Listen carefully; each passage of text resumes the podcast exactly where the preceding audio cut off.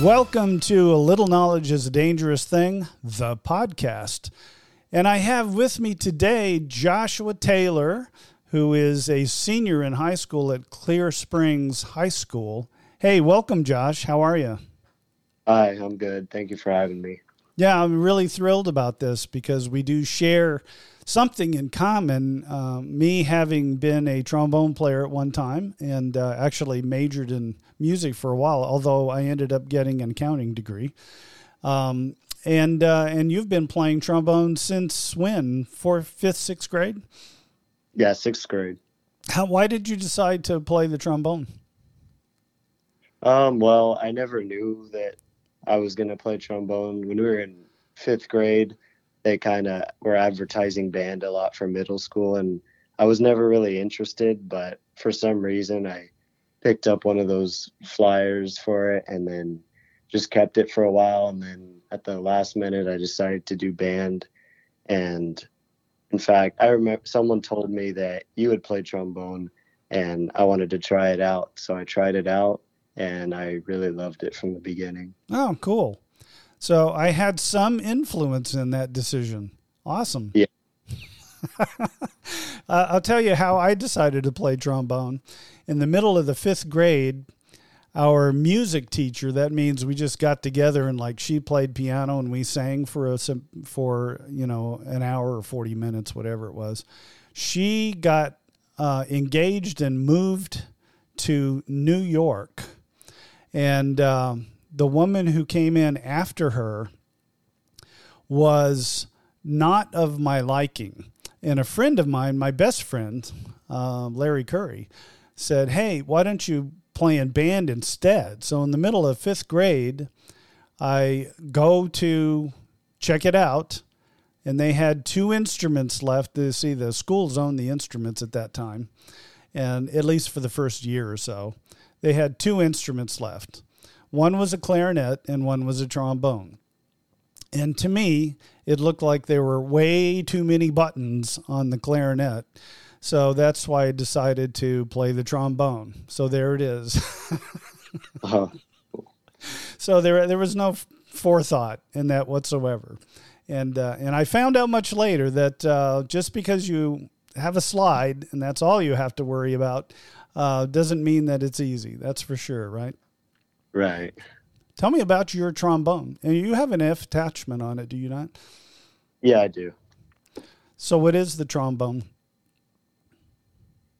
Uh, the one I have, it's a Bach BO42, but basically the instrument is just a bell attached to the slide, and instead of push pressing buttons, you use the slide to go to the exact position for each note. If you're off by even a half of a millimeter, you'll be sharp or flat. And it's, it's very hard to learn and to kind of get a muscle feel for each position, but eventually. You have to have a good ear.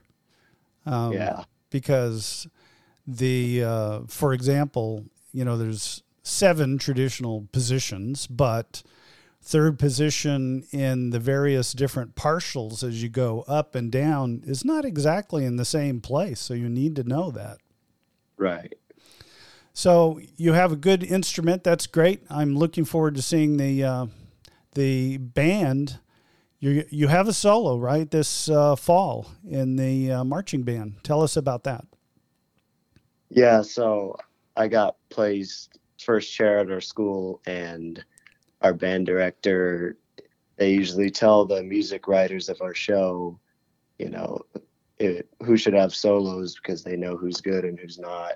And so they put a trombone solo at the very beginning and then a trombone solo later towards the end. And it's been really cool playing in front of a lot of people at football games. Now, are you mic'd so that you stand out from the rest of the band, or you just play loud enough to where everybody can hear you? Uh, no, I go over to the front sideline and play into a mic. Okay, that makes sense.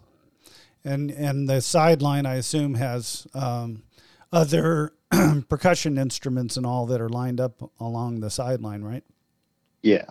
Okay, I have a pretty good picture. And by the way, we did a uh, podcast of Amanda um, a couple of weeks ago, and she was talking about the Blue Knights of Denver, and she's been helping them as an instructor on mellophone for a number of years. So it's one of those uh, drum and bugle corps bands that uh, uh, she played in at one time, and so did uh, her husband, who is my son, Dan. So there's uh, more music uh, in the family too, as well as marching band.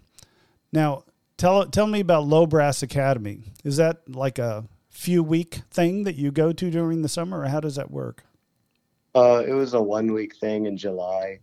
Um, I just had to sign up for it, and then every day we went to the University of Houston. We there was about 200 low brass people, so trombone, euphonium, tuba and bass trombone, and we got together, played, and then uh, broke off and played with just trombones and learned this music in a week. And then at the end of the week, we put on a concert.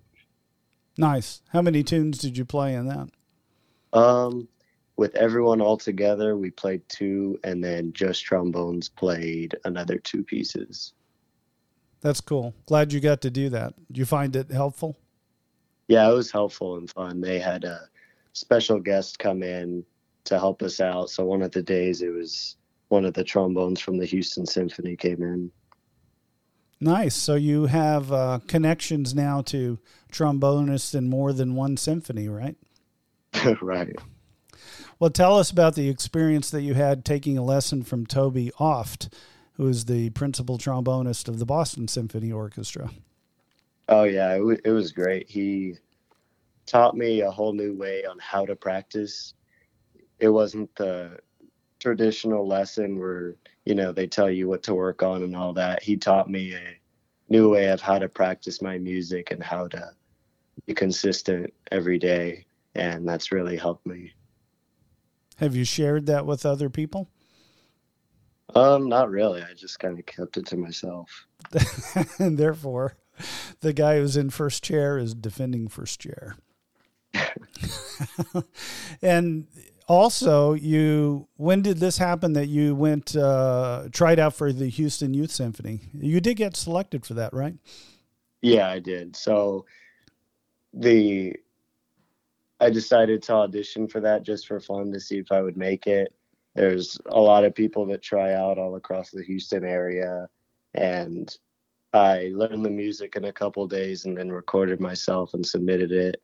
And it was honestly not, it wasn't nearly my best. It, for me, it wasn't that good of a performance. And then a couple months later, I got the email that said I made it. But, and so I was really happy. But because of all this marching band rehearsals, weekends, and competitions, it was just too much to have to commute to that every weekend. I can understand that yeah, these things are demanding. Just just being in the high school band is demanding. What what's yeah. your rehearsal schedule like? Uh, Mondays are off days, and then Tuesday, Wednesday, and Thursday are three-hour rehearsals from three to six, right after school. And then Fridays we have football games, so we stay at the school and then go to the game and play. And so it's four out of the five days of school that we have marching band. And is there a contest at the end of the season? Um, starting in October, we'll have a contest every Saturday, and we're going to have about five of those. Oh, five. Oh, okay. Five different yeah. contests that you, uh, you'll be rated as a band and probably sections as well. They usually do winds and percussion and that type of thing in those, right? Yeah. So, what does the trombone section look like this year? Is it pretty good? it's a lot better than last year. Yeah, it's pretty good. We got about half our section is freshmen, and they're all pretty good. So you retired all the slackers? Yeah. uh, you didn't say that. This this this podcast won't go anywhere. That's fine. so after high school, I understand that uh, you do plan to attend college, not for music major purposes, but for another interest. Tell us about that. Yeah, so I've always kind of not knew what I was going to do, you know, major in. uh, I love music and I love being in band, but it's not really something I'm going to go down a career path. It's just really risky and all that. But I'm going to definitely stay in band and stay in music throughout college. But I've been thinking about my major choice being in architecture because that stuff really interests me. How did you get interested in architecture? Uh, my dad actually was explaining because he went to college for a little bit and was doing some architecture and he showed me his old stuff that he used to do and design and draw and it really interests me and I like just designing different stuff. That sounds like a terrific way to go. And are you considering any particular schools? Uh, my number one choice right now would be University of Houston, and uh, if that fails, then I have a few other schools just in Texas that I would like I would like to go to. But I'm definitely going to stay in the state, most likely. That sounds terrific, Josh. Hey, thanks for being on the podcast with me today, and make sure to send me links to some of these halftime shows and other recordings that you guys do throughout the year because I would love to take a look at those. Okay, I definitely will. All right.